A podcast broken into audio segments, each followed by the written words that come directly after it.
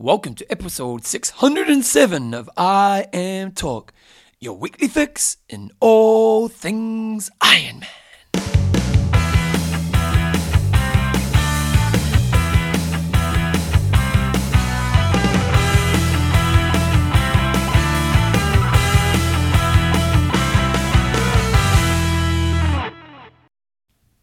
Righto, team, welcome along to episode 607 of I Am Talk with Coach John Newsom and Bevan James Oz. How you going, mate? I'm very good. Yourself? Bloody brilliant, mate. Bloody brilliant. That's the story. Yeah, it's Had my morning swim this morning. Started in the dark, outdoor pool at 6.30. Finished in a bit of daylight. Been out for your run. I've been to the gym. taught my sprint class, John. You sprint? I run in the afternoon today. Yeah. 40 minute, easy, nothing too Yeah. crazy. Had a haircut. Had a haircut. Go to Australia this weekend. This weekend I'm going to Australia. Yeah. Australia. Yeah. And uh, when I go to Australia, I go to Perth on Friday, Mm-hmm. fly to Adelaide Saturday, fly to Brisbane Sunday, fly home Sunday night. Glamorous lifestyle you have. It's the life of the rich and the famous, I tell you.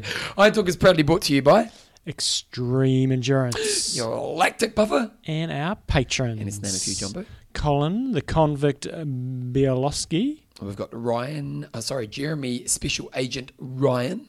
And Simon Pace, the setter. So Simon, the pace setter. Yeah, nice. Nice. Okay, guys, in this week's show, we've got some news. We've got a discussion of the week. We've got John's history lesson. Tell me all about it. Well, we've got a little bit of a discussion around the Commonwealth Games, so I thought I'm going to tell you guys about the Commonwealth Games and how it's progressed over the last three editions, so 12 years, I guess. And all of them have been pretty good, haven't they? Yes, yeah, they have been quite good races, but we'll go into that later on. And, and, and they've got the teams race as well, which I love. We've got an interview. We are talking babies. John's pregnant. because we had so many pregnancies this year in the pro ranks, but also this is on a slightly more serious topic. We've got an expert in the area of females preparing for pregnancy and post pregnancy coming back from that. And I know some of you guys probably thinking, uh, but a high percentage. sexist pigs. Yeah, a high percentage of you probably have wives or have kids, and so maybe that can enhance your understanding of what females go through. And you'll be able to tell your wife what to do when she's pregnant because women love being told what to do when they're pregnant. Yeah. You know, look, I listen to a podcast, I know everything, so that really helps as well. We've got uh, Wanger of the Week, uh, some questions and answers at the end. But let's get into the main piece of news, John. Ironman New Zealand. Now, I didn't, get, I didn't even get to know anything about the race. Like Hawaii last year, Mm-hmm. Paul No texted me about two in the afternoon saying it looks like um, Terenzo might do a sub eight, and I was like, back it up. I hadn't seen anything about the race, Mm-hmm. so you are my commentator for the day. it was a very very good race on the guys' side of things. Uh, I don't think I, I don't think I would have ever thought somebody would go sub eight. Maybe eventually, but the Ironman New Zealand course.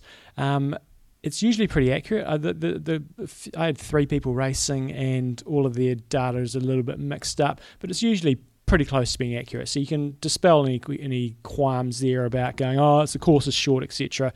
Um, this, the, and the other thing with the Ironman New Zealand course, the transitions are really long, especially transition oh, one. oh, from it's- swim to bike. Yeah, it's What about three or four hundred meters? yeah. They've, they've, changed it this year, but it's still long. What do you mean they changed it? Well, they changed where you come, came out of the swim, so that I haven't actually analysed to see if that had much impact on the transition times. Okay. But even if it did, there's still still a long transition. So you got that add into the mix. The roads in New Zealand are just infinitely slower than anywhere else in the world in terms of say Kona or Roth or anything like that. And the run is very undulating. There's plenty of flat, but there's lots of little It's bumps and laps? lumps. It's three laps, yeah. Yeah.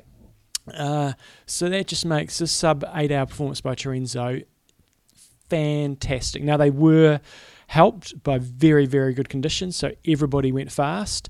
But I think Terenzo's really put his hand up now, saying, um, I mean, he's, he's kind of already done it, but Yeah, but He's- it- there's a consistency level that's coming through now, Yeah. isn't there? I don't recall him having a crappy Ironman in the last couple of years. Yeah. So, And What- he's gone sub eight twice now. mm, And, and on this course, Three. have sub oh, three Three. times. yeah, And this, you know, as you said, this is quite mind blowing. mm, You know, it's not a road, it's not a Austria, it's not you know Western Australia.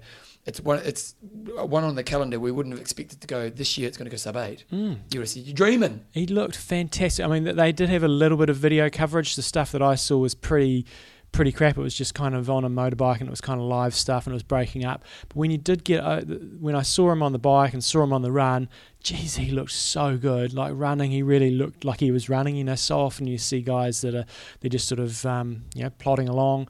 So Terenzo, Well, and look at look, like if we say complete triathlon performance, great swim, great bike, great run. hmm, the swim times are a bit slower this year, so mm, not quite sure where that is. But So, that's an overall thing, isn't it? Hmm. Other than McNeice, he killed it, but Hmm. overall they were slower as well. so jo- uh, Terenzo's splits were 49 minutes swim, 422 on the bike, which is awesome, and a 244 on the run uh, to finish in 759.56. Now, I will say, I was yelling at the computer because he was coming into the finish and he was Yeah. maybe in the last one to two Ks. He, w- he wasn't stopping and doing high fives and really slowing down, but he was running along and he was doing high fives, so it was affecting his pace. And I was looking at the clock and I was thinking, I was, knew where he was on the course, and I thought this is going to be really close as to whether he does sub eight, and just get a hurry up and make sure you do it. And then he came running down the finishing chute, and it said eight hours and five seconds when he crossed the finish Yes, what line. happened there? Because Sean actually texted me, Porno texted me and said, look, he's gone over eight hours and he, by four seconds. And I was thinking, and he said he was taking it easy at the finish. And I was thinking, well, surely you'd give it, like you've done eight hours, eight hours before, but surely you'd still give it a sprint. Well, you would have thought so, but that obviously the clock differentiated slightly from. I don't think there was any anything dodgy in this. I just think conspiracy theory. that that clock just differed slightly from the the timing system, so it would have been the same for everybody else. You would assume. So sensational race, very very impressive. Uh, Joe Skipper, he set a new bike course record. So. That those two broke away. So com- coming out of the swim, there was quite a bit of separation, and then they all kind of came together on the bike, and that included Cam Brown, and, and so everybody was there. But then Joe Skipper, Terenzo, and Mike Phillips um, broke away on the bike, and Joe Skipper and Terenzo then broke away from Mike Phillips, and he sort of was in no man's land between the two groups uh, on the sort of two thirds of the way through the bike. So uh, Terenzo and Joe came off the bike together.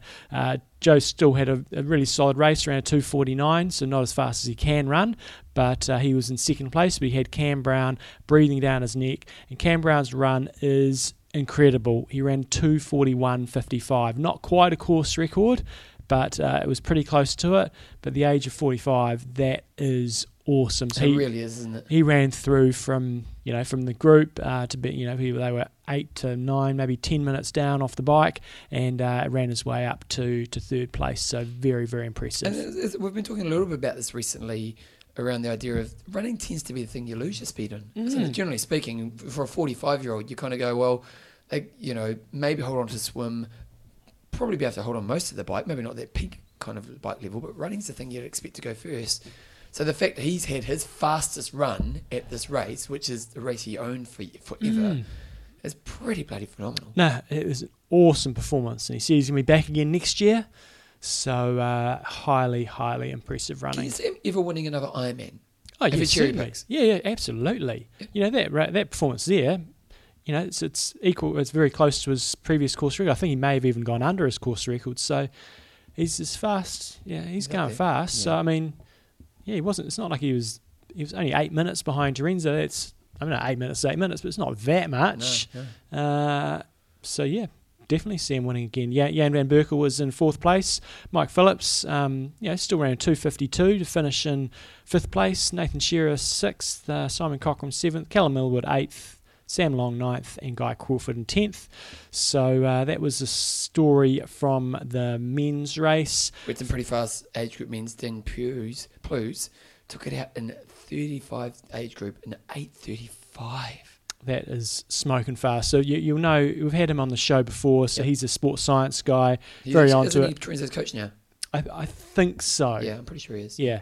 So, yeah, five guys went under nine hours. And at this course, you usually don't get any. You might get one maybe going Yeah. under nine if you're lucky, but it's a, it's a tough course. So, you had five age group guys going under nine hours. So, well done to them. On the girls' side of uh, the racing, great to see Laura Siddall take it out. She's you know been second at so many races, so great to see her getting a win. Um, just didn't quite sneak under that nine-hour barrier. She did 55 minutes swim, 454 on the bike and a 306 on the run and you didn't you know you didn't really get the feeling that she would probably take it because she was started the run with Jocelyn McCauley who is you know typically a sub 3 hour runner uh, and she must have had some sort of issues out there she only ran 317 to finish in third place She did. She did take the lead at some stage when I was reading Mm. in the notes. So she did take the lead, and then Laura just got back in front. No, it was kind of late, mid run, I think. Yeah, so Laura ran a 306 for for a nine hours and 44 seconds. So think she'll be okay with that run. But I, I know that she's she wants to knock keep knocking on that door for for a three hour marathon. Um, Sort of the surprise package of the day was Teresa Adam, who finished in second place. She's a former short course Kiwi girl, and uh, gee, she killed it in the swim. She swam 49.32, and if we look at the the guys, Terenzo was 49.20. Wow. Um, Mike Phillips was 49.02, and those guys are good swimmers. Cam Brown was 51.34, so she was a couple of minutes in front of those, you know, likes of Brownie. So great performance. I'm not sure. I think it's her Ironman debut. Uh, she Yeah, it was. hasn't, hasn't got anything recorded on Torsten, so she came home 9:05.35, so five minutes down on the lead, and then uh, Jocelyn McCauley held on for third place uh, in a 9:12. Then it was you know the half hour back to the to the next athlete. So I think Jocelyn McCauley will be disappointed. She was a defending champ, uh, and she had had some sensational performances. So um, yeah, that was the story of the the girls' race, but overall, a very good edition of Ironman New Zealand. I will say, um, I was following. I, I did download the app because I wanted to compare that. You know, and they were using the same app essentially as uh, Challenge Wanaka did, but personally, I don't think they did as good a job in terms of their updates. You know, I really felt So did when you do the Challenge Wanaka experience through the app? Did you? Mm. Okay. And I mean, the, the timing stuff, they had a few stuff ups there at, at um, Taupo, but that's more the timing company, not you can't go putting the boot into Ironman for that. There was one split, I think they missed the halfway split maybe for the guys on the bike. Um, but just, yeah, there wasn't enough, for me, there wasn't enough of the, the, the, the, the little um, Story bits. story, but the updates, you know, just in terms of how the race is unfolding. So they, it's just bizarre. It's so easy to get right. You just Mm. put maybe two people on the men's race and two people on the females, and they're just following the race and updating for the course. It's like it's really not that hard. So that was pretty annoying. Um, and I don't know if this is a, a warranted gripe or not. It just this is our big premier race in New Zealand, and when you get when the lead guys get off the bike and they're running through seventy point three athletes, it's just doesn't look right for me. Yeah. Um, and and it's the same thing that happens in Challenge Wanaka, but there they need the numbers because they've only in the past, you know, you got hundred in the full. You need they have the half there to be supporting the event. But Ironman New Zealand, they had this year they had thousand and seventy five finishes, and then that doesn't include all the DNFs and did not starts. And that to me, if And that's just the Ironman. yeah, if and if you can't make an event work with a thousand people paying whatever they pay seven hundred dollars or whatever it is to enter these days, I just think you got it a bit wrong. It just doesn't. Yeah, when you're running along I, um, at a, your main race of the year, I get the I I feel that you want to be the first person on the run course. When people are out there spectating, it's very easy to miss the leaders. Do But you know when you're time the they started at seventy point three? I don't, but there was lots of runners on the course when, when they were coming through, and there was still bikers coming off uh, the course as well when when Terenzo and uh, Joe Skipper were coming off the bikes. So. I know that was that was a little disappointing for me from a spectator's point of view.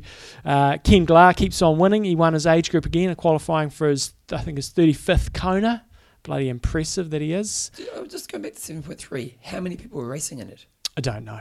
I'll try. I'll try You love asking me questions. I've I would, got no idea. You are meant to be the authority on Ironman triathlon, John. One thing that I did notice though, as I was sort of scrolling through the results, I was just kind of looking for, for different names.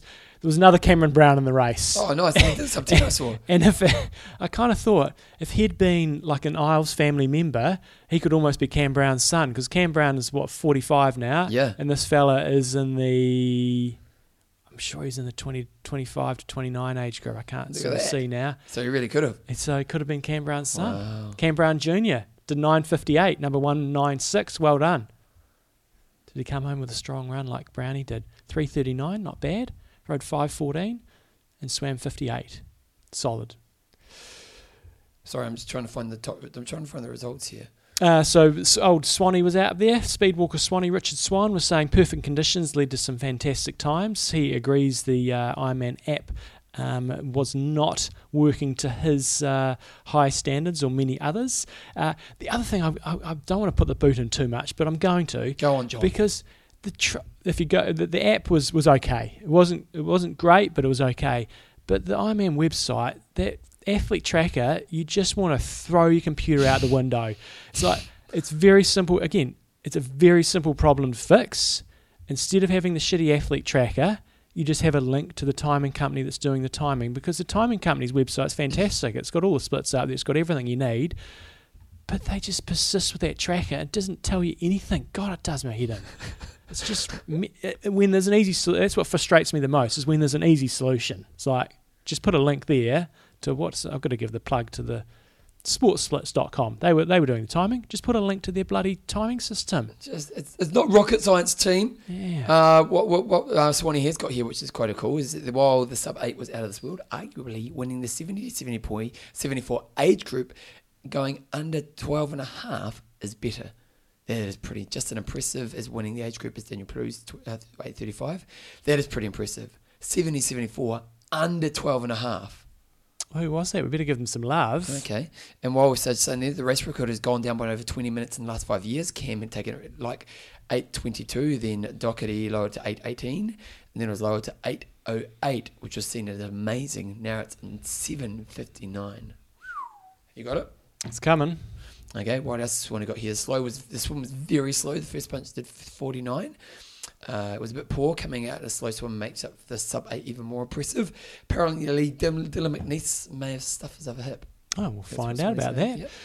There you go. Graham Lloyd took out the 70 to 74 in 12 hours and 30 How- how- minutes. we were second place. Uh, wasn't that? Oh, it was 40 minutes of dojo domination, but Sin, Sinichi Manarak Naka from Japan, he went 13 19, and then it was another hour drop off to third place. So 70 74, he swam 1 hour 30, rode 549, that's pretty solid, and then ran 5 hours. Not quite down, down trail. Would you go and down trail the 70 74 if he, uh, if he ran slower than he biked? Oh, probably a That's bit probably a little bit harsh. probably knock you out though. No, let's not even go there, John. Um, okay, so it's pretty much I'm in New Zealand. Great race, great day. Absolutely. So you would just say get rid of seventy point three. I mean, it's obviously helps their income and stuff, but I just when you Remember a few years ago, Ironman sold out there. mm, About it was about seven or eight years ago now. when you got thousand and seventy five people finishing, that's a solid sized race. Yeah. You don't need to be greedy. So I'm, I'm assuming there was probably nearly twelve hundred, maybe in Okay, terms so of what, what I want to know, because that's for you as a spectator, maybe just go on our Facebook page if you raced Ironman New Zealand over the weekend, particularly those doing the full.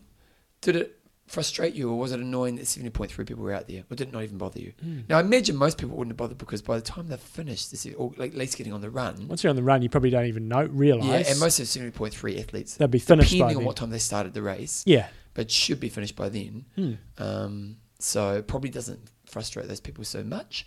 But for the pros, Yeah, for they the are running. pros. They were running. And I get what you're saying. You want to have the glory for those people Hmm. Who are at the pointy end of the race. John's ITU update. So we had a race over the weekend and it poured. Did we? What? Holy schmoly! So the this this was the first round of the series this year. It was held in Abu Dhabi, and uh, I'd say it's the first time in quite a while that I've watched full race, men's and women's. It was only sprint distance, but I watched all of it, Is, and is, it is good. Schoeman a freak in the swim?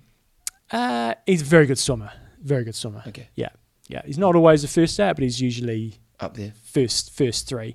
So the, course design in Abu Dhabi is fantastic. Uh, so they, they moved it from a few years ago and it now takes in the Yas Marina, which is uh, and then goes on to the car racing course out there. And they had the same course last year, but or similar course last year, but they did it over Olympic distance. But what they do, because racing, if you go around a car racing track, it's going to be boring as crap and it's not technical and it's just going to be a big lineup.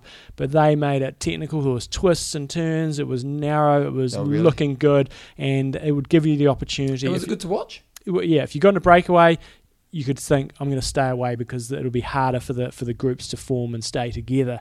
But as it turned out, it rained and it just completely changed the complexion of the race. So there was crashes all over the show like you wouldn't believe. Jonathan Brownlee went down. Um, a lot of the females went down. There was there was just loads and loads of crashes because you were going over cobblestones, you were going over patches which would hardly get any rain on them at all, and then it was just the grease and the sand, and mm. it was just absolute carnage. Was it exciting? Was it just not, not well, that, that good? That added the element, and you didn't know what was going to happen. Anybody could crash. And so, Flora, uh, if, if, you have, if you haven't watched the coverage and you want to watch it and you don't want any spoilers, just fast forward this part um, because when Flora Duffy was leading, solo crashed out of the race. Leading solo, yeah, and it, it was just on this corner where you'd go down into this tunnel, and the interesting thing was the commentators missed it. But if you were listening, you, you, you, see it coming down, you listen, and this happened several times. You could hear this big clatter in the background, mm. and you go, someone's crashed, and and uh, they didn't pick up on it. And the, the commentators are still just commentating away, and they hadn't seen it.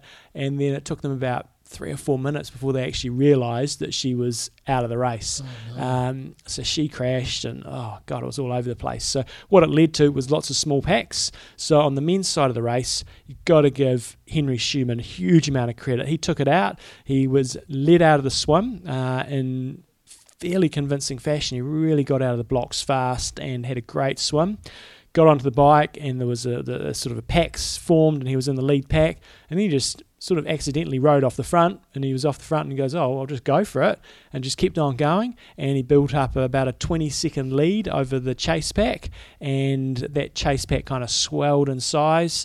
And then coming off the bike, you're thinking well, he's got 20 seconds to Mario Mola, who's in that group, and uh, um, Vincent uh, Luis and one or two others. And you're thinking, well, 20 seconds, he's a good runner, but probably not quite enough but he had a fantastic run. So you've got to remember this guy is the Olympic bronze medalist, and he did win the grand final the year before last as well. But he just uh, looked sensational on the run, and uh, and Mola took a little bit of time out of him, but not enough. So he took the win. Very, it's awesome when you see the guy who's there to swim, broken away on the bike, the and work. run strongly, yeah. and uh, and the guy, a guy Mola doesn't Mola doesn't shirk his responsibility in the group. He's he's often at the front working, but he certainly wouldn't have done as much work as uh, Henri Schoeman. So good on him.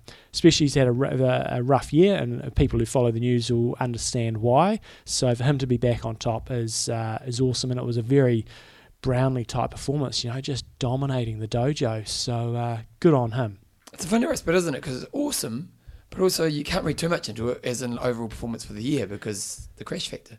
You know, you can't, but I think for him going into Commonwealth Games, mm. huge confidence boost. So, uh, you know, Commonwealth Games is sprint distance as well. Um, so I think he's. Girl side of things? Girl side of things, great. You get to see someone who just takes their opportunity and with both hands and just goes for it. So, as I said, Flora Duffy crashed out. She had broken away. She was in the lead and probably would have ridden away and ran away with the race. What, um, what were the distances again? 750 swim, 20k bike, 5k run. Okay. So as it turned out, she crashed out. Um, there was another girl in the front group. Oh, was it Sarah True? I think she crashed out as well. She probably would have been uh, one of the race favourite coming off the bike. There was just crashes all over the place. And uh, so as it turned out, it was a small group that managed to stay away, and they had about a, I don't know, something like a 45 to 60 second lead coming off the bike, and, uh, and it basically just came down to a group of runners that you really wouldn't have picked any of them probably to be on the podium. Yeah. So uh, yeah, Rachel Klamer basically stood up. She's she's a good athlete, but she's normally a a fifth through tenth athlete. Yep. Uh, occasionally getting sort of touching on the podium. Uh, never won a WTS race before, and she just took her opportunity. Did she got pretty much over the moon yeah, she she she cranked it. And you just, the, the big difference here, both in Schoeman and in her, you know, their run times were quicker than what they normally run. So this is it's the so difference when you when you're at the front of the race when you're winning. Uh, Shows you what a bit of pressure can do, eh? Mm-hmm. You know, mm-hmm. like when you're at the front. The, Roger Bannister obviously died yesterday, and they had the piece on the news about him. And he was, they had a bit where he was talking through the race, and he's saying once I went to the lead, and I, and I was kind of just that that moment where you know you've got a little bit further to go, you're dying, but just something's pulling you through. Mm. Um, it's a pretty special moment in sport, isn't it? Or just even as an individual experience, you know, that moment where you do go somewhere else. You know, Mm. it's pretty special. So sh- it just goes to show the swim can make all the difference. Just a few seconds. So Rachel Klamer swam nine eight at nine minutes and eighteen seconds. Andrea Hewitt uh, more or less ran the same time. She only finished seventh. She was only seven seconds down in the swim, and that was the difference between making that front group and making the second group. Wow. So good on her. I think we're going to see some totally different results coming up over the next races, but um, well done to them. And when Jess- the next race? Next race is Bermuda. See, that's why I ask you questions, John, because Yeah. generally you know. Yeah, I don't know when it is, but it's uh, next race is Bermuda. Okay. Um, rule changes. Yes, so they were commentating on this as we went th- as they went through the race, and I know this because I watched both the full race of both of them. Uh, the Brownlee rule is now in, so you cannot help people across the finish line like uh, Jonathan Brownlee Yeah, did right, Alice? Brownlee. Yeah, absolutely. Yeah, no. Uh, so that's one rule that's come It was a great story, but you would have felt because it was Schoeman who got third. And it was Schoeman who lost it, wasn't it? No, Schoeman won the race, and but if It was Richard Murray, wasn't it, or Mulder? no Mola, I think ended up it was for winning the the series. year, yeah, wasn't it? it, was, ended up being very close. I can't even remember how where it went. And that's the problem we've got. We don't have a bloody world ch- one day world championship. I'd remember if it was a world championship, but it was just a grand finale. So. Anyway, the, the other rule is that disc brakes are allowed. I knew this was coming, but I didn't know that it would actually be made official. Because they're pretty dangerous, aren't they?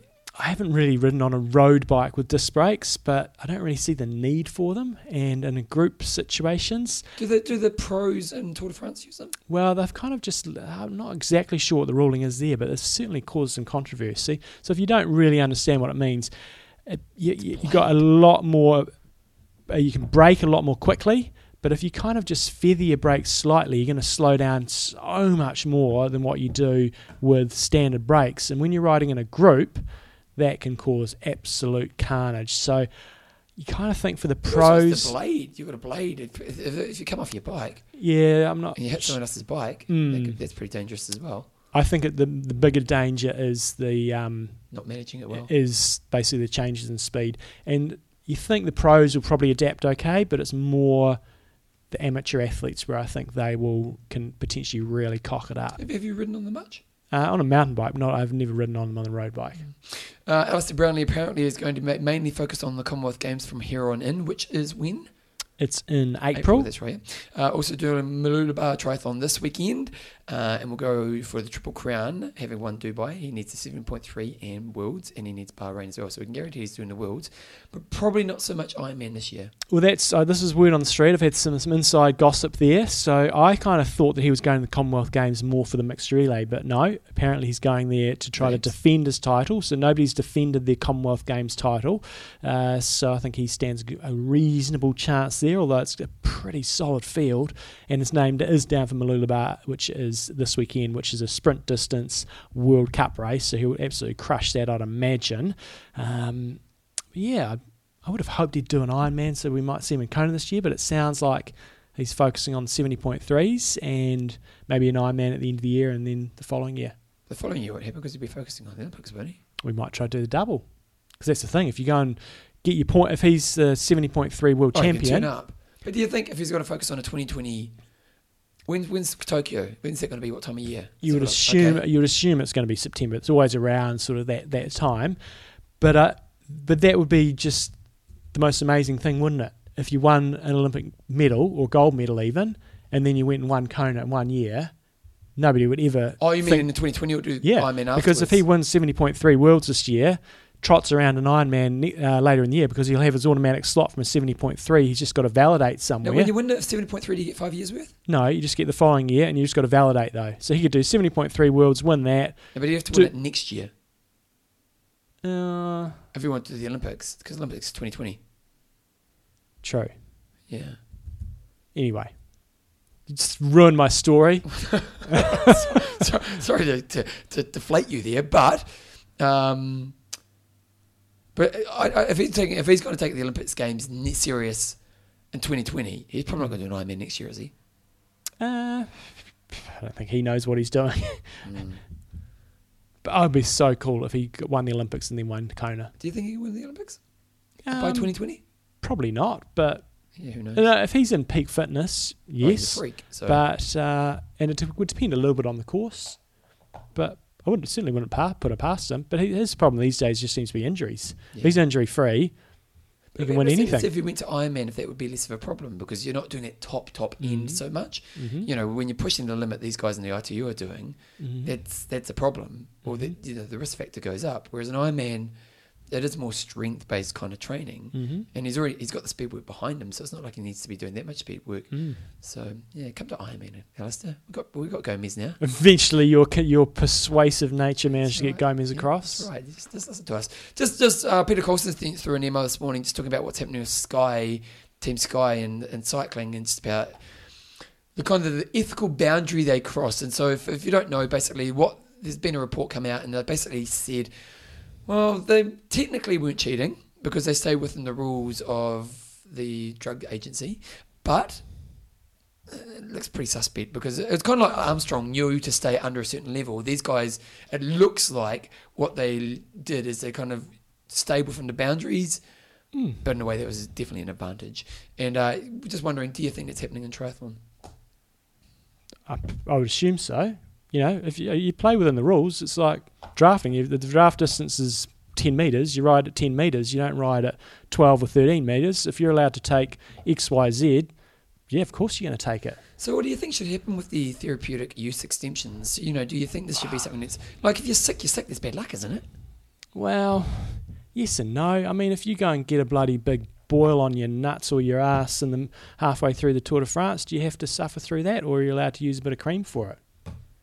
Yeah, that's a hard one. Isn't There's it? no easy answer. because that's that's the argument here is that well, everyone suddenly what was I was like pretty much everyone had asthma or so- all of a sudden. I'd have asthma riding up the top of a mountain as hard as they go. Yeah. Of course, I'd use an asthma inhaler, yeah, but I probably wouldn't puff five million puffs of it. yeah, yeah. It's a hard one because now they're saying, well, maybe we need to get rid of this.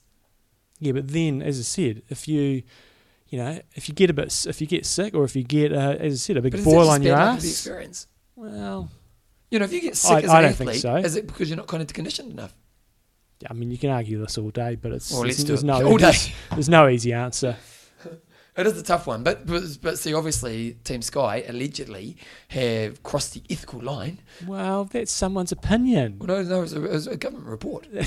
Yeah, yeah, so it's not just opinion. but if they kind s if they stayed within the rules, it's Mm. fine with me.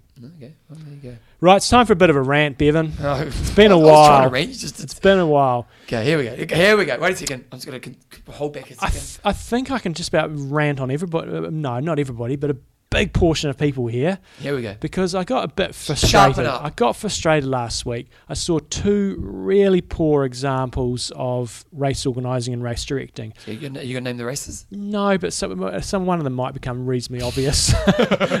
um, one was a professional outfit. One certainly was not. It was just a, a local sort of. Um, So professional might rhyme with Roman. um, but so, firstly, my rant was at the race organisers. I was saying, God, that's just a stupid thing to do. So, the one example was you're trying to run a non drafting sprint distance race, and it's a it's a selection race for this is narrowing it down a bit. It's a selection race, For which And- country, maybe? and you're literally thinking we're going to put a thousand people on a course. It's a ten kilometer bike course, two laps for sprint distance triathlon. a thousand and, people on a 10k yeah. course. and you're saying you can't draft. Now, of course, it's a bit staggered start and stuff, but it's like you guys are morons. How can you run a non-drafting race? Now, the reason probably why it wasn't draft legal is they may not have been able to get the authority to do it or close the roads, whatever. Yeah. But how can you put athletes in that position and say you can't draft? It's like it's like mental. It's like the start of Kona saying don't draft. It's like, it's impossible. People Yeah. have done the maths. You can't do it. So I'm really pissed off about that. And then there was another Were- example. Were, there many drafting penalties? Do you know? I don't know about that. There was a lot of drafting, but I don't know. I don't Do they kind of turn a blind eye because they know it's a stupid situation? Well, you kind of. I would. I would have assume they'd have to because otherwise 10K, you bust. people. Yeah, it's just stupidity. Uh, so that annoyed me. just the baseline for 10k. yeah, and it's and it's dangerous as well. Yeah. Um, and then the other one was another case where a swim got cancelled, and that was a, mo- a small event. But it's like that's some rookie things to do wrong, even if you're a rookie race director. What do you Uh, mean? Why, why was it cancelled? It sounded like they just weren't organised, Oh, and, and so okay. this, the swim didn't happen. Like, oh, Okay. God, Sharpen your up, sharp- sharpen up. Yep. But then that really got me thinking. Lots of people bitch and moan about things in the sport, and then so I started getting frustrated with with athletes as well. so I kind of got both sides of the story. Is I think everybody needs to listen to this. Here we go. Is I organise a lot of races, and sometimes, you know, most of the time, you have to get marshals out there that are volunteer groups. Like I've got one group that are really enthusiastic. They're a church group. They come along, and I pay them to do it. They don't know anything about triathlon. They do the best they can. We give them, you know, the instructions as much instruction as we can, but they don't have a clue really perceptually how fast people are going on the bike or angles of going around corners and stuff. They're basically just doing the best they can. But it's just frustrating that so few people volunteer to help at races. And if we have more triathletes marshalling on courses, everybody's going to get a better experience. So my challenge to everybody Yeah, yeah. listening is literally put your hand up once this year to help on an event, whether it's an Ironman event, a challenge event, a local event. But if everybody just puts their hand up just once, we're going to have events that are so much better marshalled and people are going to have a clue what's going on. So when they hand you cups of water out to you on the race, they're actually going to know how to hold the cups. I mean, again, we try to give our marshals instructions on how to do that. But if you have athletes looking after athletes, it's going to be a great experience, and uh, and it's sometimes it's really cool being out there marshalling and seeing seeing the other side of the story. So Well, it's funny you say that actually, because when we were in when we were in Challenge down in Wanaka a few weeks ago, I was talking to Ken. What's Ken's Mhm. last name? Ken O'Rourke, Ken O'Rourke. Good, lovely man. Good, good, good man.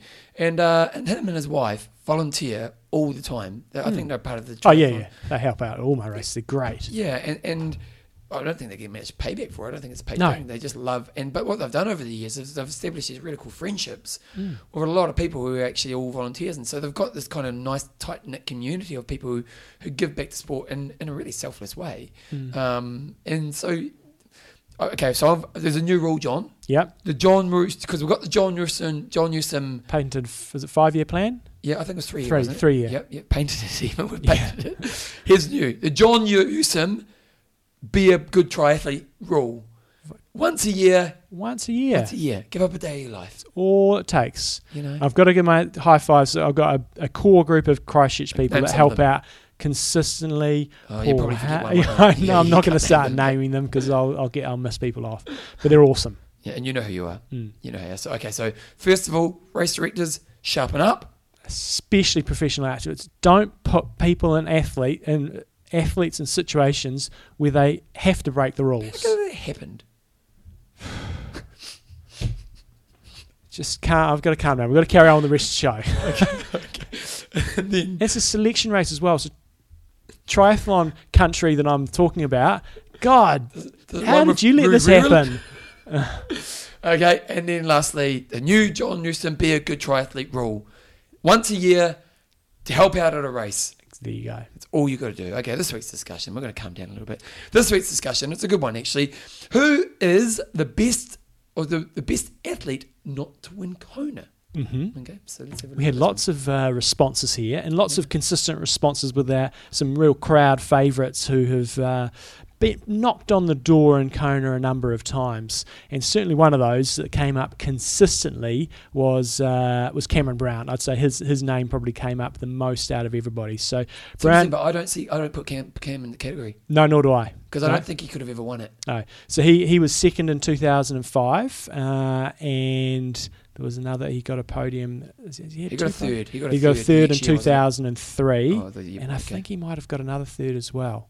Um, And, then he got another Germany. second. He got a second as well. Maybe he could have won it, but it would have been a big day for him to win it. So you know, whereas we looked at Raelert.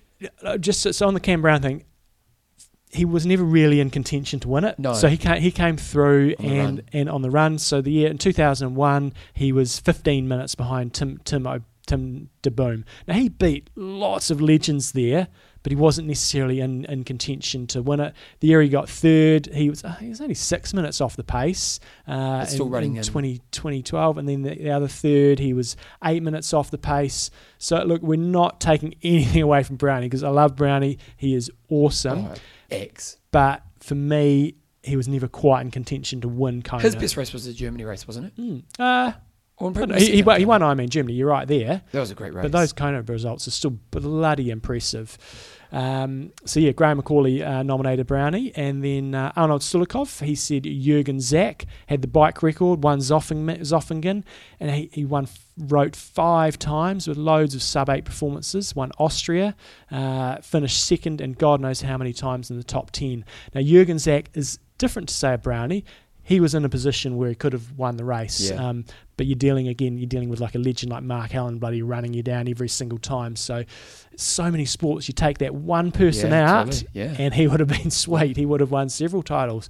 You know, it's the Tiger Woods, Lance Armstrong type thing as well. Um, okay, so then we've got uh, Lee. He's got Andy Raelert and Rachel Joyce. It is five non-winning podiums in Kona for Raelert, along with a few Iron wins and a um, precious world record. Uh, the Joyceinator has finished in every position from seventh to second in Kona, won the ITU Worlds and countless other races. Not checking any of the above though. Again, Raelert, again, he was in a winning position on several occasions. That's my one. Yeah, absolutely. Yeah. Joycey, she's probably been in a winning position maybe once that Yeah. one year. And she was Um, really disappointed we interviewed her. So I'd say she's pretty unlucky. Yeah. But again, she was dealing with bloody legends at the time. There was always that one person. Yeah. Um, Michael Taylor said Simon Lessing, five time world champion, I think, ITU Olympic plus um, one long course. Did he, And did he ever do anything in Kona? no, no, he, he we won Nice a number of times, which is not obviously not and he, Kona. ran, he won his first Ironman, didn't he? He did. Uh, I think it was Lake Lake Placid, Yeah. but he left his run too late, uh, and so yeah, I wouldn't put him in the category. If he'd if he'd really wanted Kona, he should have gone across earlier. Yeah. Uh, Uh, okay, so then I got um, Joanne Beck's got Belinda Granger. She's awesomely consistent, awesome athlete, won lots of races, but she was never in contention in Kona. Like in terms of she was in contention for a podium, Yeah. but I wouldn't say She was she, wasn't was quite contention. next level, was she? No. Yeah. Um, Guy Jones, if it weren't for injury, Julie Dibens would have given a damn good shake. Um, will also be interesting to see if Flora Duffy goes to Ironman in the future. Julie Dibens, yeah, she was an awesome swim biker, but not the greatest runner. And Steve Sutherland's got, going back a few years, Mike Pigg almost won, won it all. At its peak, he was unbeatable at Olympic distance. In, in 1998, he won 15 of 20 races. He was one of those ones who were, you know, if we look at the top four, they had long careers. Pigg career was, no, Pigg's career was long career. but not not dominant uh, like that. Not You- not Yeah, there not was a dominant. dominant moment in his career, wasn't there? Uh, 15 out of 20 races, that's pretty amazing. He went head to head with all the big names at that time, great competitor. Did he do Ironman World? Yeah, yeah, he did. He got. I think he got second the year that um, Molina won in '88. I'm just looking that up. Yeah, he did. He finished second to Molina, uh, only two minutes eleven behind Molina in 1988. So he had some okay races in Kona. Um, the previous year, '87, Fourth. he was in fourth. So, but he was again. uh, I mean, you'd certainly say in '88 he was in the in a position to potentially win with Molina. Um, they they were pretty bloody close, but. He was a, more of a short course specialist. Brett Johnson, San Marino Vanhoenacker, went 7.45 in Austria. Um, at the time, was the Ironman world record. And and he did have chances to win it. Yeah, he put himself in a position. There was that one year where he, went into the he went into energy the engine lab and came out in the, in ambulance. the ambulance, and I thought he was definitely going to win that year. Because we were going into the energy lab, Mm. strong. He had a big lead, wasn't it? Mm. So for me, um, I think Bevan and I are in agreement there that Raelert is probably the best athlete that has put themselves in a position in Kona to win, but hasn't. And I've, I think a very close second for me is Marino Vanhoenacker. And then uh, I've got third equal, Pauli Kiuru, who had a number of podiums, but he was again dealing with Mark Allen at the time, which was um, just no mean feat, and Jurgen Zäck, which was a, he was a sort of similar um, similar period of time as well. So those were my males that have missed out.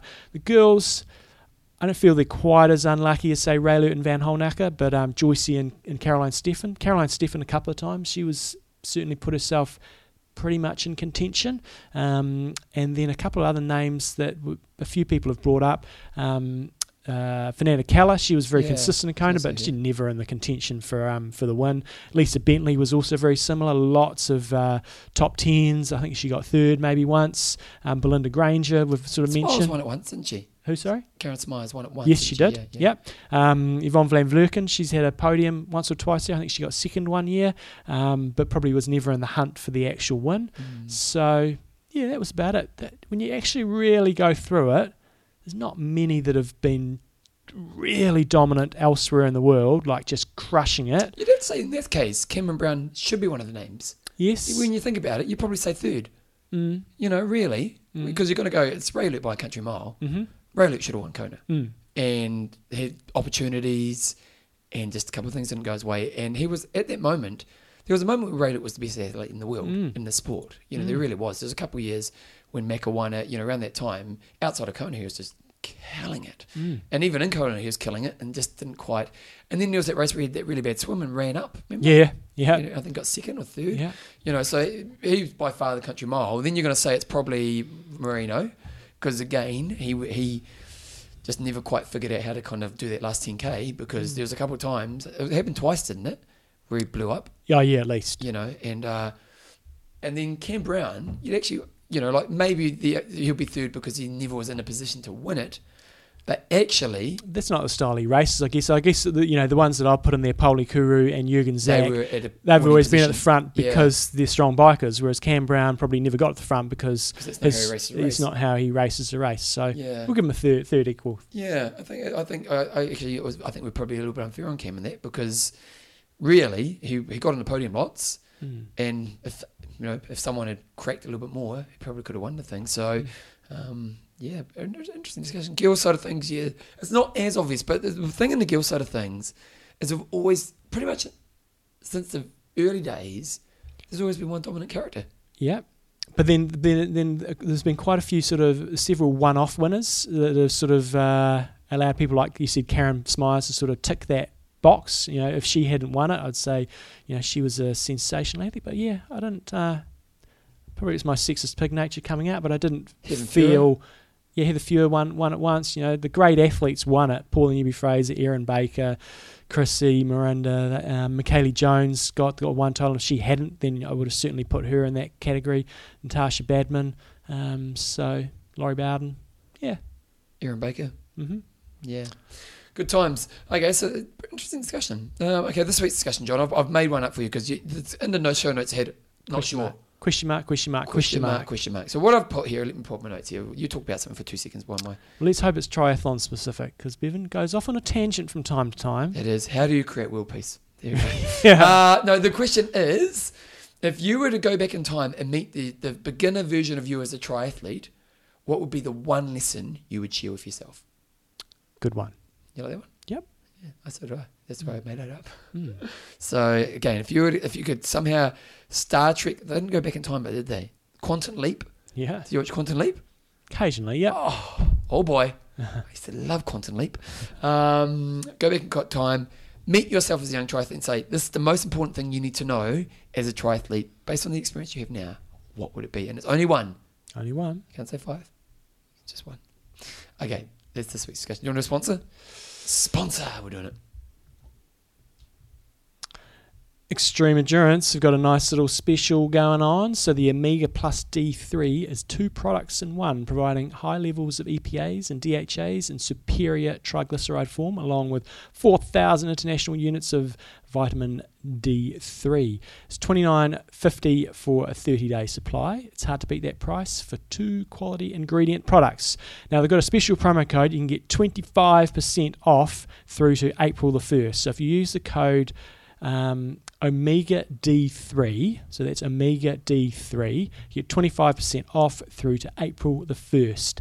Now, they also, the other thing that's got that they've changed at Extreme Endurance now for international orders is they've now changed their um, the, their courier sort of system Okay. and the global rates now for shipping on international orders is should be significantly oh, cheaper Oh, that's so good. I know in the past you'd go on there and you'd buy you'd, you'd get your extreme endurance and the shipping would be the same if not more than what you're actually paying for the product. So if you've done that before, now's the opportunity to actually go on there and get the product. If you want to try out the Omega Plus D3, then use the code Omega D3 and if you want to use uh, uh, by any of the other products use I am Talk 20 and that will get you a 20% discount off. So for you Northern Hemisphere athletes you know get your stock now for the season. If you're doing a you know a spring marathon um, load up you know for a couple of weeks beforehand. If you've never used it before guarantee it'll make a significant difference. So old Heath Eckersley there, finishing fourth up in Yeah. up in Taupo, and he uh, he's uh, an avid user of it. He was around you know, the week or two before the race, making sure he had all his products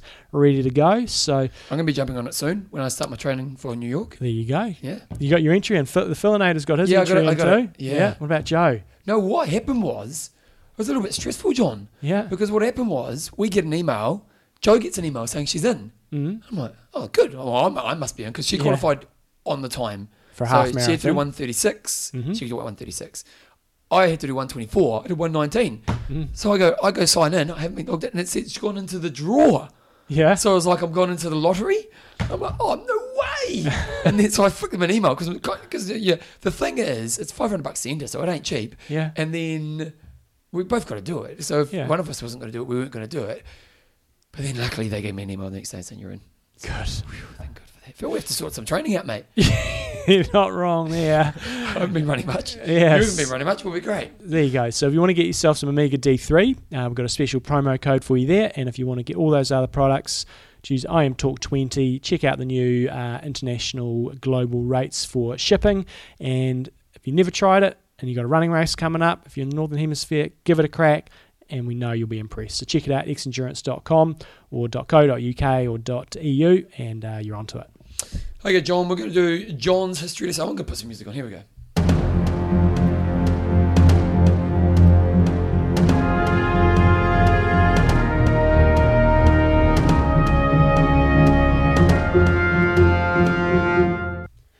John's history history Okay, John, let's talk about the Commonwealth Games. It's coming up in April. It's coming on real soon.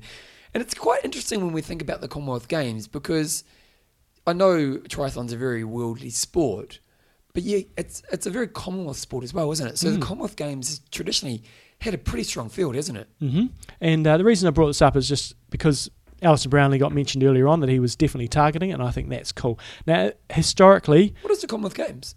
Maybe some people don't know what it is. so it's Commonwealth countries. So basically, when Great Britain when ruled the world That's and took over and When it colonised, colonized everybody and beat up all the bloody. Yeah, so basically, the countries that they've ever had anything to do with basically are eligible to attend the Commonwealth Games. That's a pretty good explanation. If we you killed think? you, you can come to our game. so there you go. Uh, and so triathlon did not get um, included as a full sport until 2002. However, it was in the Commonwealth Games in 1990. Now, up till this year, So you say it was? Was it like a demonstration sport in 1990. okay? And, and was it a strong field then? Uh, I don't have the results of that one, but I know that Rick Wells won the girls and no, won won the guys, and Erin Baker won the girls. So it was good because it was in New Zealand, and we had two Kiwi winners. So I'm sure it would have been a strong field.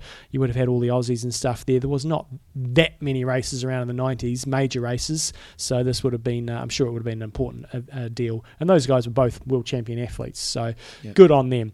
Uh, s- after 1990, it didn't happen again until 2012, and it was uh, included in the Manchester Commonwealth 202. Games. Uh, 202. Yeah.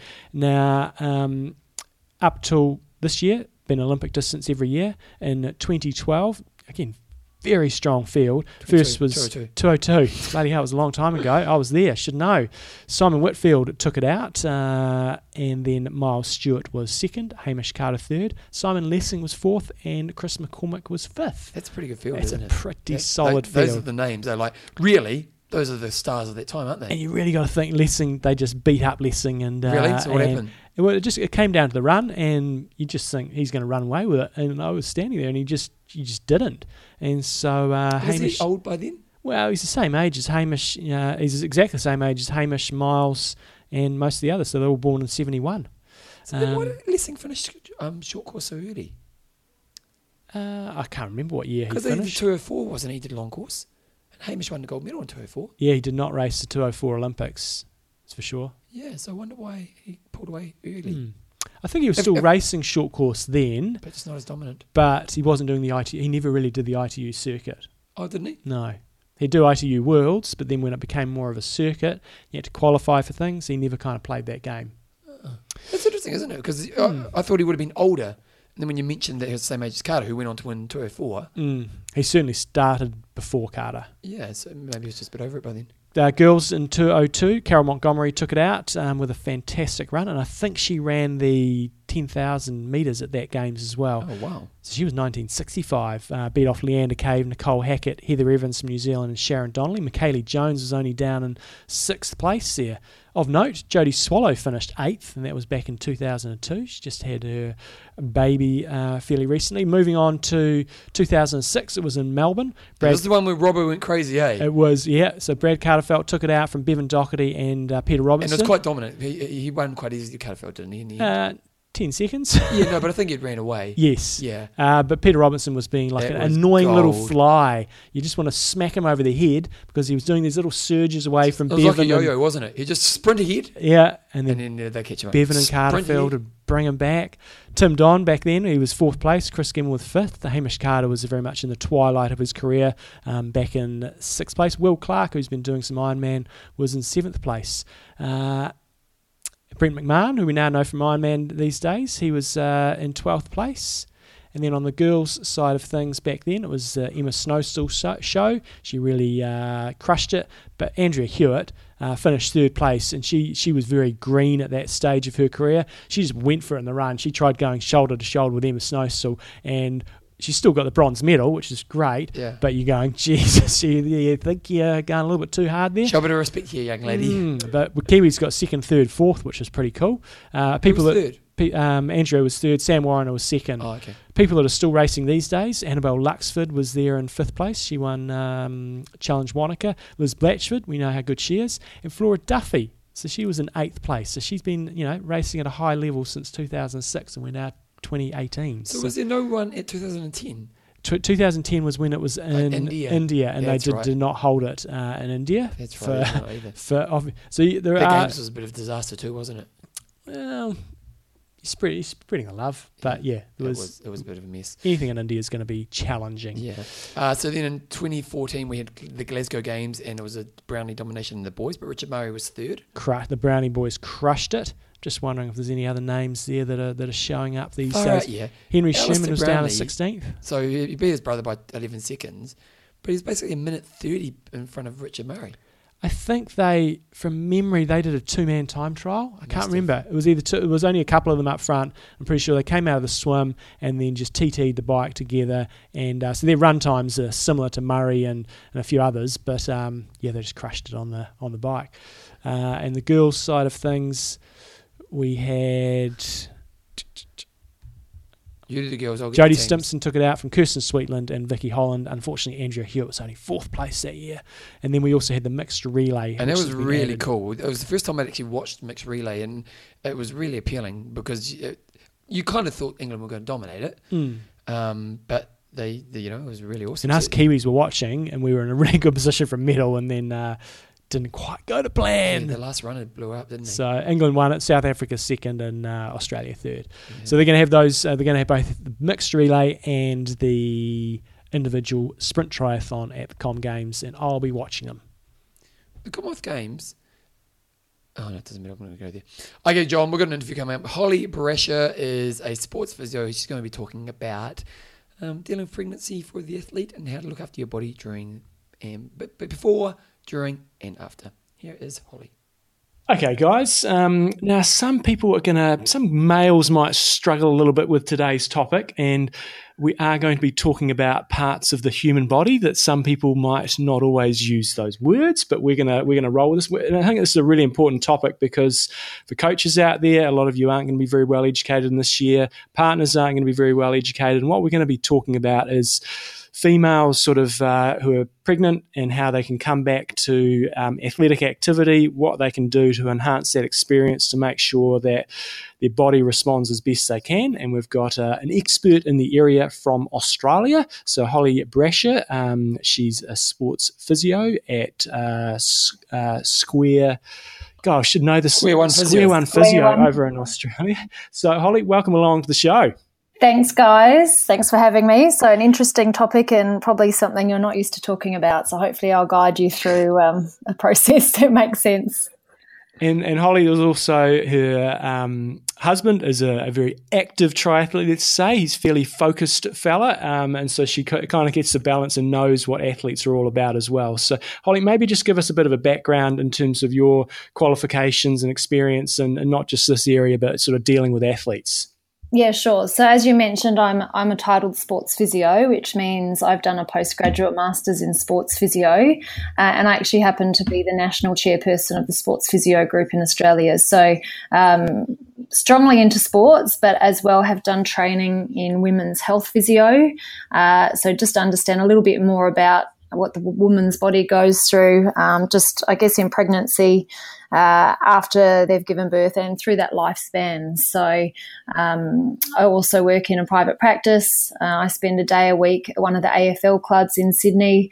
Uh, so I guess I'm immersed in both of those areas, um, which hopefully will give me um, some the right kind of sort of experience to uh, give you guys a little bit more advice so uh, I think a lot of the stuff we're going to talk about today is going to be more around recovery. But in terms of for females that are that are pregnant and they're sort of going through that that process, um, what advice do you give to them in terms of preparing themselves? for, I guess, their comeback. So we, are going to focus on you know athletes, but I, would imagine a lot of this crosses over for for all females. But in terms of that preparation phase, um, what sort of things can, should females be considering doing? So I guess there's probably three areas worth talking about. Um, one being the pelvic floor, two being abdominal separation, and three probably being injury prevention um, in terms of the sort of training that's required. Uh, so when we're talking about pregnancy, um, and the pelvic floor, um, it's probably a good idea to start some pelvic floor exercises even when they're pregnant um, in preparation for after they've had the baby. Uh, so we forget that the weight of the baby on the pelvic floor over those nine months uh, does lengthen the pelvic floor and it reduces its ability to generate force. So important to start those early. Uh, if we talk about abdominal separation, so it's something a lot of uh, ladies are concerned about. Uh, while you're pregnant, there's nothing you can do about it. Often doing stomach exercises will make it worse. Uh, so that's just something you need to let happen um, and something that you'll need to deal with afterwards. And then if we look at uh, trying to prevent injuries or what areas of the body that we need to target while we're pregnant, uh, there's a few things worth mentioning. So with the extra hormones in your body, we do get laxity of the ligaments, uh, and often that ha- happens around the around the back and the pelvis, and that could lead to some sort of pelvic girdle pain. Uh, so, avoiding high impact exercises uh, and listening to your body is really important whilst you're pregnant. And in terms of stopping that, I think the main thing would be to concentrate would be on glute strength. So, uh, whilst you're pregnant, your body does change uh, its posture to accommodate that growing bump at the front. So you often end up with an anterior tilted pelvis. So strengthening the glutes uh, will help negate that, um, and it's certainly going to put you a little bit further ahead for that um, postnatal period when you're starting to get back into training. What about running? I mean, uh, sometimes people cast their uh, opinions on, on females when they're out there doing, you know, um, triathlon related activities. Swimming, you know, just for, for layman's probably think that's absolutely fine. But is yep. in terms of running, is not just damage to their body, but is, is running a wise thing to be doing while you're pregnant, or is it uh, they better off focusing on, you know, less weight bearing activities like um, cycling and swimming? Oh, listen, I think it's fine. So I think the current recommendation is is moderate intensity exercise. Uh, so we generally use the talk test as a good guide. So if women can exercise and talk at the same time, then that's normally okay. Each woman will find uh, their body reacts differently to the person next to them. So while some people might be fine to run up until they give birth, others might find that their pelvis become sore or they feel unsupported or they're just not comfortable. So I think it really depends on the person. Certainly not going to damage the baby uh, running to full term. It's just whether your body will cope with it. So, so post birth, what are some of the main changes that have happened to the female body from a running, cycling perspective? You know, where maybe there's some of the areas that have been weakened and we need to address. Yes, I think as mentioned before, um, apart from general deconditioning, just because people are probably not training as hard whilst they're pregnant, uh, but I think any triathlete will will certainly recover that fairly quickly with their training. Um, it's just that reduced lower limb strength, so especially, especially the glutes or the buttock muscles. Um, and I think if we look further down the track, having reduced strength around that area is certainly going to increase their risk um, of overuse injuries as they increase the training. So patellofemoral pain or, or tendinopathies um, around, around the hips um, and knees is probably the main thing. Abdominal strength is probably something else that we I touched on before, and just core stability. Uh, so obviously, having had the baby um, inside the abdominals, it does actually make them separate. They don't always join back together, so it obviously results in poor trunk control, um, poor pelvic control, um, and that can affect the, your biomechanics in your running, um, and certainly maybe the ability to hold prolonged positions on the bike. Just having uh, poorer endurance in the lumbar spine. Um, I think they're probably the main things. Um, often we see a lot of stiffness in the upper back, um, and that's mainly from carrying the baby and breastfeeding, but I don't think that should have a huge effect um, on your running and cycling. And timing wise, you know, um, when can females, you know, expect realistically to be returning to at least moderate exercise? And how long does it typically i know this will probably be quite an individualized thing but typically how long could females expect before they can be back to a you know a fairly normal sort of level of training? Yeah so i think this is quite a well i mean this is a controversial area and i think there's no magic number but often you'll hear people quote six weeks. Um, it is different for every person though. So if we can link, it's mostly related to the damage of your pelvic floor from the birth. So if we can link it to, say, uh, a hamstring injury, uh, there's a big difference between a hamstring strain and a huge tear where you rip the hamstring in half. And the same thing can happen to the pelvic floor. So um, there's a big difference between someone who's had a relatively easy birth with, a, say, a small baby um, and no damage to the pelvic floor, no tearing, um, and a reasonable recovery in their abdominal area to an older lady, which increases your risk um, of problems. Someone who's had a large baby um, delivered by forceps. Uh, maybe they've pulled the pelvic floor muscles off the pubic bone. Um, they've got signs of prolapse and maybe some incontinence. Um, it's going to be very different advice that we give to that lady versus someone who's who's um, been the first one that I explained. Well, what happens if you do go back too early? Uh, well, I think it's important that you get yourself checked and actually find out you know what's appropriate for you. Um, but if you go back earlier, I mean, you could see nothing happen, or or it could be serious and have serious implications further down the track.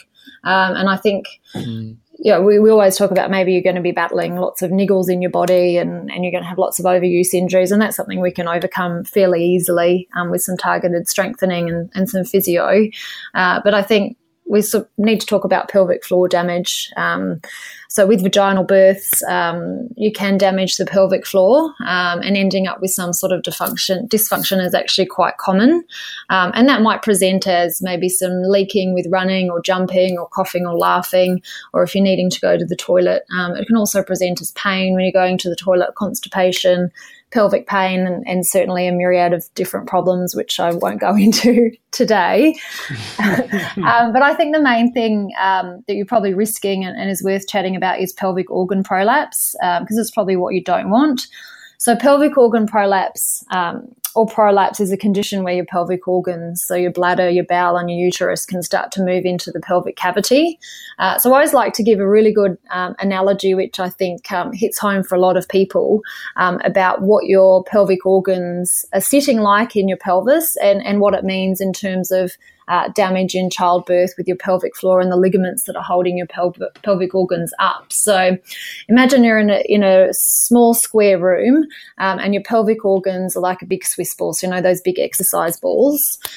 If we suspended that Swiss ball halfway up uh, the ceiling, so if we used a fisherman's net and attached each corner, um, the net to each corner of the room, the ball would be suspended in the middle of, of the room. So that represents the ligaments that hold up our pelvic organs. So if we were hanging there all day, uh, the ligaments or that net would start to get uh, tired. Um, it would start to stretch over time, um, and at some point it would break. So, uh, what happens normally is imagine now I go and stand under that Swiss ball and I support it from below. So, I would represent the pelvic floor. So, every time you run or jump or cough or sneeze, I would provide some support from the bottom to take some of the strain off the ligaments. Um, so they work together. The, the, ligaments that hold up your pelvic organs and your pelvic floor underneath. So in childbirth, we know. Um, the pelvic floor has already been weakened um, and often damaged. There might be some tearing in there. You may have also uh, damaged some of the ligaments that are holding up the pelvic organs. So both systems are not working as well. So if your pelvic floor is not working, imagine you start to go back to running early before your tissues have had the chance, so that net has had the chance to recover. Um, and if you've got a tear in that net, it won't ever recover.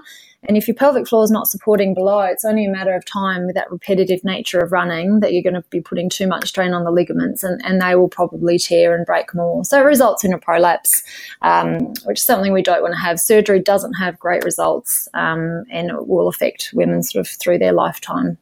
It's an, very, very common, isn't it, for, for, for, for a lot of females to have at least some degree of I know, pelvic floor weakening. So, is it in terms of actually working on that? Is it is it in, in having exercises? Is it, is it easy to find exercises online, or uh, obviously they can come and see you guys at Square One Physio if they're based in in Sydney. Um, but is there a lot of information out there on what sort of exercises females can be doing, and and and and how long they need to carry on with them?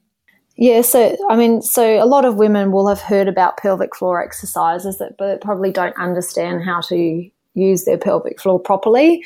So research tells us it's actually really important to learn to see a women's health physio and learn actually what a proper contraction is. And you guys have got a pelvic floor too, um, and you may not be aware how to switch your pelvic floor muscles on as well. So um, I think important to do them, but it's important to do them properly. Um, so I think mm. probably the main message is is get yourself checked out. Make sure you're doing them properly. So if you're spending the time to rehab them, you're actually doing the right thing. Mm. Um, what else have we got here? Um, if you miss kind of miss the boat, you know, so, say we've got female listeners that are that have had children and they perhaps haven't done the you know their pelvic floor exercises or, or any of the stuff you've been mentioning. You know, um, is there a, is there a way back if if they're experiencing issues? Can is there a comeback or are they kind of miss the boat? Yeah, no, absolutely no. They won't miss the boat. So just with any other, any muscle in the body, so the pelvic floor represents a group of muscles, not just one muscle.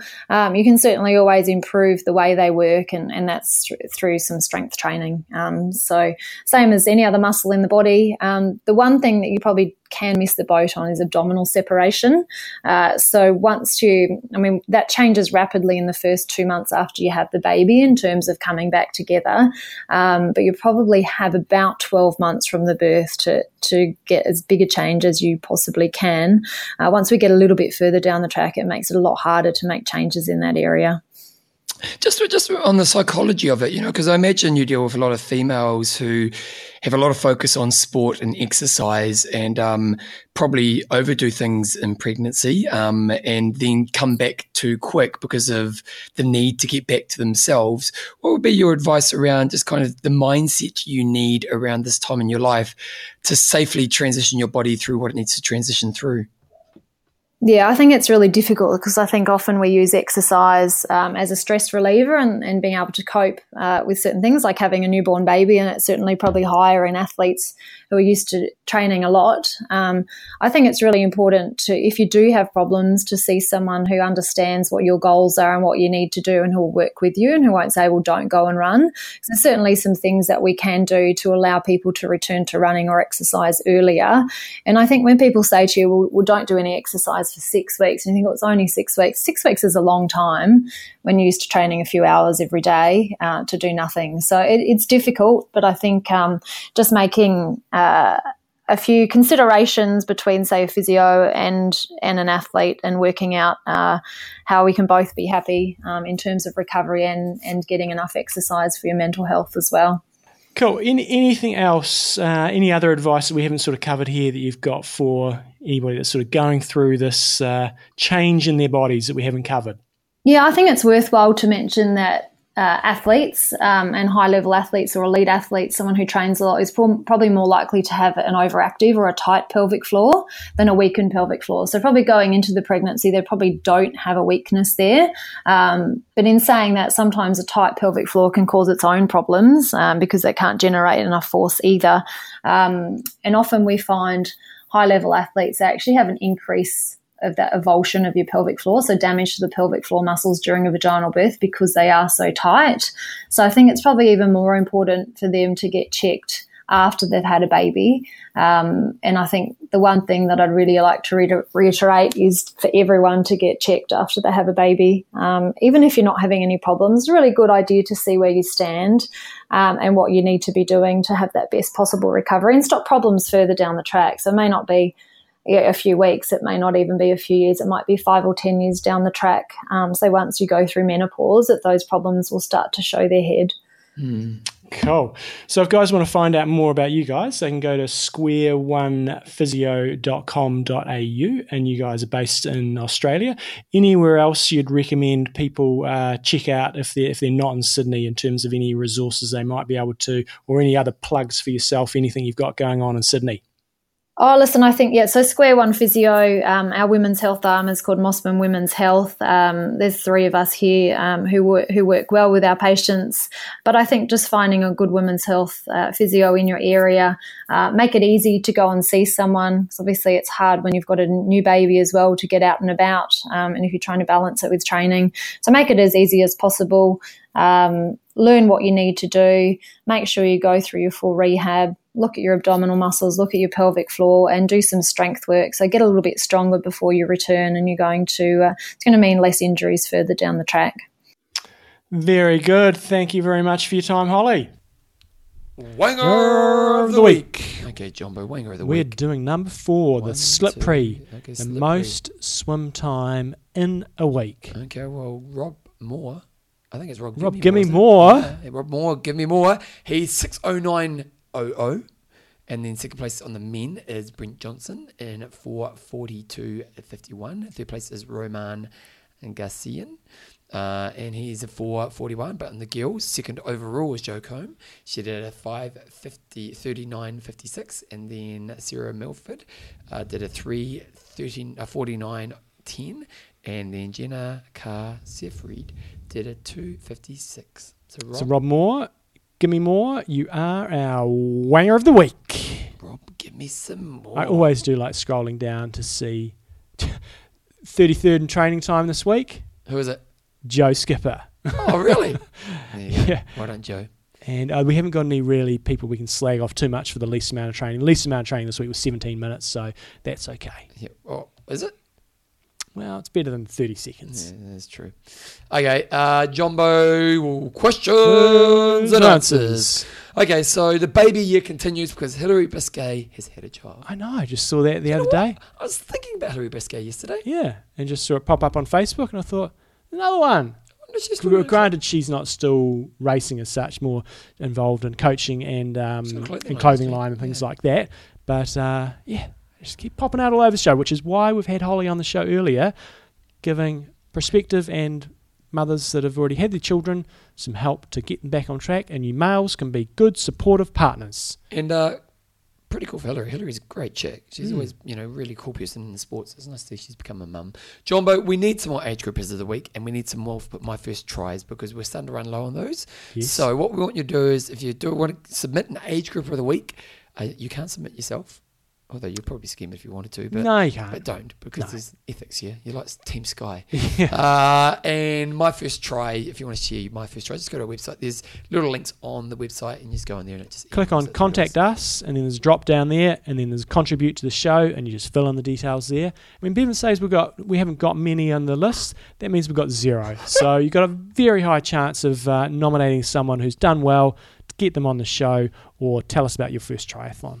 Yeah, it's pretty important stuff. Jumbo, you want you want to get some new coaching clients? I, am not very good at the old Facebook thing. I put a little thing on Facebook, and I think it got about a couple of hundred views. Yeah. wasn't wasn't wasn't my best they, effort. They need you to pay it for it. Oh, we did. It, it had too much text in it, and I thought. Oh. Anyway, Anyway, I've got a couple of slots open for coaching for this year, so good time of the season for you athletes that are doing Northern Hemisphere racing to sort of get on a plan. Um, I keep it very personalised. I've never got more than 20 athletes on there, and I like to think that I've got a good grasp on understanding what it takes to get to the top if you want to get to the top, but also having got a family and a job and all that, understand how the sort of family work dynamic works. So pretty much can balance it for anyone.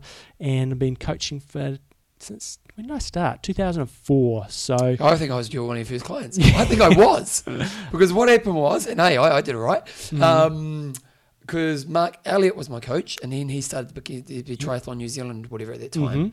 And he said, "There's this guy called John Newsom, and you'd just come back you from." certainly pretty early in the piece. and I went on your website, yeah, Mhm. John Newsom, coachjohnnewsom.com, Yeah. it probably was, and uh, and you were certified by Triathlon New Zealand, so I thought he must be good. Must be good. And then, uh, and hey, you, you, you, uh, guys, use John. He's a bloody good coach. Um, a, he's awesome. B, he's one Coach of the Year. Correct. Yeah, so you know, so I've won new fitness instructor of the year. There you go. You're dealing with high level here, team. so if you are looking to get seriously, a if you want to improve in, in sport, getting a coach is really important. And you know, John knows his shit, so get, Hmm. just Get on, on. John. Yeah, get on him. Get on him. Um, just Craig Deb- Debenham. I was at a party the other night, John. Craig, go hard. And now I don't know if Craig listens to the show or my podcast, but this guy comes up to me, David. David's uh, wife, uh, Stephanie, Stephanie Rumble, is uh, uh, instructor at gym, and I've known David kind of off and on through Stephanie for years. And David comes up to me and he goes, Bevan, my mate Craig Debenham Yeah. listens to your podcast and he loves your podcast. And, and he said, It'd be great if you can give me a yell out on the show. I said, I'll do that. And I said, What show is it? He said, I don't know. so, so it might be this. He, apparently, he's a pretty hardcore athlete. So I'm assuming it's probably I Am Talk. So check it out. Craig Debenham, thank you for being a supporter of what we do on the show. And on that front, let's talk about the Patreon show. Soren, Mr. Tasty Vrist. We got you, you do start. Um, Arnov Slik Slikov was up there racing Ironman second in his age group Mm-hmm. uh, by about two minutes. Oh yeah. Oh, David D squared Doherty. How is Doughty. David Dowdy. Doughty? David, how's David Doughty? He's very good. yeah, Yeah. good times. Okay, we've got a new one. We have Haig Prince. Now, I love this one. We've got an email from him, and he's, he's, you can tell this guy has been in the sport for a long time. It's uh, his nickname is actually Race Boy, so We- he's got a nickname already, but we're going to give you a new one. Yeah. Um, he's got been in, in and out of triathlon in the triathletic dojo since 1986, and I'm take, um, taking the year off to focus on long distance mountain bike racing, like the six day mountain bike race at Breck Epic, followed by the Leadville 100, and then, of course, Leadville 10K on day eight. If I survive, I will be truly be a week of dojo domination. I used to race the USTS series. What was that, Jumbo? That was like the the short course Bud Light type series in, in the States. Okay. Uh, Coors Light biathlon series and long stuff back in the day. Raced Ironman Canada three times, New Zealand, Japan, Vineman, and two Konas, 1990 and 1993. Still dig the SBR thing, but what's the SBR thing, John? Swim bike run. Oh, there we go. but at the ripe old age of 53 and having two hip surgeries, hip surgeries, and my spine fused 15 months ago, I'm going to have a year of triathlons to pursue the wheels. He's Uh, given, given us a pic of him uh, being out with his 12 year old daughter, and you can see in the background he's still got his soft ride. oh, So that's the one with the bounce. For you guys who haven't been around a long time, Melina had one of these when I first started the sport. yeah, it's basically the the one without a, a down tube. So it's just sort of the pole that you kind of sit on and it bounces around. And the newer bike, newer versions of these are diamonds and stuff. I don't think they move very much, but the soft ride back in the day, they had a They little really- bit, they had a little bit of movement in them. Yeah, they were quite bouncy. Uh, so and also, he just got he, he's you could tell he hung out with all the people back in the day, mm. and he's you know just a true lover of the sport. So John's, I, I love your nickname. Okay, I was sort of thinking vintage because he's Yeah, he's been around school. for a while, but we needed something to give that a bit of pump. So Yeah. the vintage Viper, Yes, Hague Prince, the vintage Viper. Yes, don't call you race boy anymore because you're the vintage viper. Okay, Jumbo sponsors Extreme endurance, your Electric buffer. and our And again, patrons. if you want to be a patron, go to www.iamtalk.me. It's all very simple on the website. Jumbo, what's your goss? Godley Head. Went out and did it. so. I've got the Sea to Sky a challenge coming up the weekend after next. If you haven't entered it, fantastic race. I had people talking to me last night uh, at my running session, and they were saying, "Geez, I haven't done this race before." And I went and ran it. God, it's going to be awesome. So we went. We took the kids out on Sunday, and So wait, so the race is what? You swim 750, you bike 16, it's 16 or 18, 16 or 18 Ks, but with a massive big hill climb So you it. basically bike up Evans, turn left, and head Turn towards- right, and you go to the top of Mount Pleasant. So you've got Oh, a do you? long climb. It's proper proper climbing. It's not just pansy climbing. This is sort of 8 and to then you 10 turn around, and come back. turn around, then go out to Godley Head, Oh. and then you've got a seven and a half k run, which is the mo- the first four k is the most amazing trail running you're going to get pretty much anywhere in the world. Yep. You come and run along a beach, and then you have got to climb with some stairs and Oh. just on this little single trail track. It's good terrain. And I then mean, you good drop, drop down, and it's um, just a really cool, different race. So we took the kids out there at the weekend for a walk. They loved it, and uh, so it was all good. You've got no need to mention the cricket this week. Yeah, I did watch a little bit of the England game where we lost. We got spanked one game, and then the second game we should have won, but we just stumbled. we should have won that. I was, out, I was out partying, John, so I was kind of Mm. trying to keep an eye on it. Yeah, We needed a six off the last ball. Was it exciting, or did you think we got no hope? Going to the last over, we had a, he got a six off the second ball, and we should have won from there. But it was some good bowling by the English. Was it? Uh, and then Thursday, I've got the Canterbury Secondary Schools Triathlon I'm organising, where there will be a swim, unless surf conditions do not allow such. and you won't have uh, 100 kids on a 2K track? No, There will be a swim. Bevan, what's happening It's in your world? for a reason, isn't it, John? Exactly. Um, what's happening in my world, John? I was out, we went out partying. Party, party hard. Les Mill's been around for 50 years, so we had the 50 year party. Mm-hmm. And uh, I got to say, it was, uh, um, you know what I like doing, John? Partying. Yeah. I don't know, I'm not a party animal. Mm-hmm. But when you go out dancing, like our wedding, Mm-hmm. you know, how often do you go out dancing, John? Not very often. No? Was my wedding the last Yeah, time? yeah. Uh, don't know, but yeah, would, would, wouldn't have been many occasions since then. So we went out, we had a big night. Got some Burger King on the way home. Oh Do you like your Burger King? no! Oh, don't you? I, I, there you If you're going to get fast food, what would you get? yeah, no, yeah, fair, fair call. Probably Burger King. Yeah, because I don't do fast food. Mm-hmm. Because A, whoa, you drop some money on that on that meal. Uh, but B, it's just not healthy for you, John. Mm. And I'm a healthy person. Mm. But Cheap fast food. If I was going for good fast food, I'd go Burger Fuel. Burger Fuel. Those burgers are awesome. yeah, but that, that's not cheap. No, No, you're paying like twenty bucks for a burger there, aren't you? You, you drop in twenty five. Mm. If you get a drink and, and, and some of those creamery chips, Yeah. you know, and then because they, charge you for the sauce, so and then they, you get a coke and it's only three hundred mil, so you need two of those, so you're dropping thirty five on a meal there. But but when you go to It's Burger King, gone up from 20 to 35 very quickly.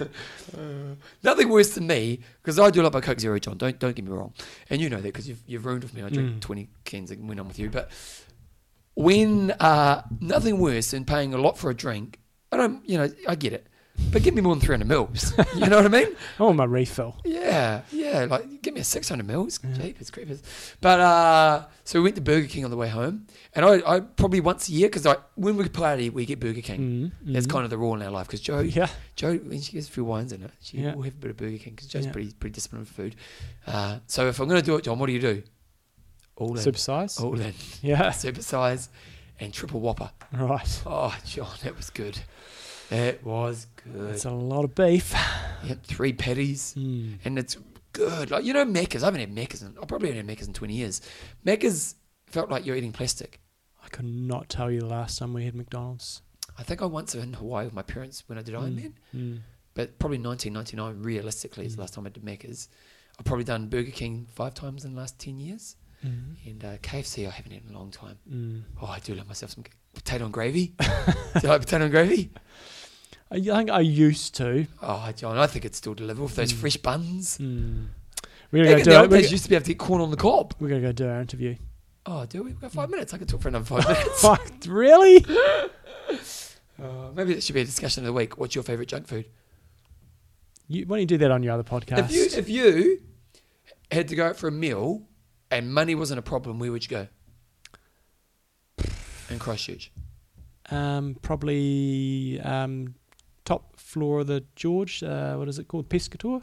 Oh, have you been there? Yeah, or or the other one, Chillingworth Road. International listeners they don't care about this stuff. They- We get, every time someone comes to Christchurch, I get an email thinking I'm a tourist guide. Mm. So what should I do in Ch- Christchurch? Chillingworth Road is very very good. is that? Never heard of it. It's out um, the other side of town. that really helps. Papanui. It's on. Is it high end? Are you paying a lot? Mm. Yeah. You went to the George one time and you told me you had to get some food on the way home. That was because it was degustation and it was Oh. like seven course. I wouldn't do that again. Um, but no, the good food there. King of Snake for me. Yeah, it's good. Yeah, King snake, yep, love it's definitely good. snake. Those wontons. Iron Russ. Thanks a lot. What about this week? What are you up to, John? I've already said what I'm up to. Uh, What about our life? Uh, looking after my kids. Yeah. How did the parent-teacher interviews go? Mm, ask Belinda about that. Oh, really? Back it up. Come on, we've got five minutes. What happened? Which kid's letting you down? No, the kids aren't letting us down. The teachers are. No, it's not the teachers, it's the system. How do you, you got 30 kids in a class, Yeah. you know, can't give that much personal attention. No. That's hard work being a teacher. just, if you want to get Belinda fired up, she comes to one of you, does she come to your RPM or anything like yeah, that? I'm I'll do a what the hell was happening for Yeah. her. Ask her, so what do you think about those, um, if you're doing, when you're in the hard section, say, what do you think about those parent-teacher interviews, Belinda? Oh, and then she'll just, She'll that'll be the next level. She'll be, It'll be like Bannister in the last 100 metres. she'll get a Strava award yeah, she'll get a Strava award even. mm, wow. for that segment. wow. Mm, Poor teachers, John. mm, They can never win. no. I- Iron Rust. Oh.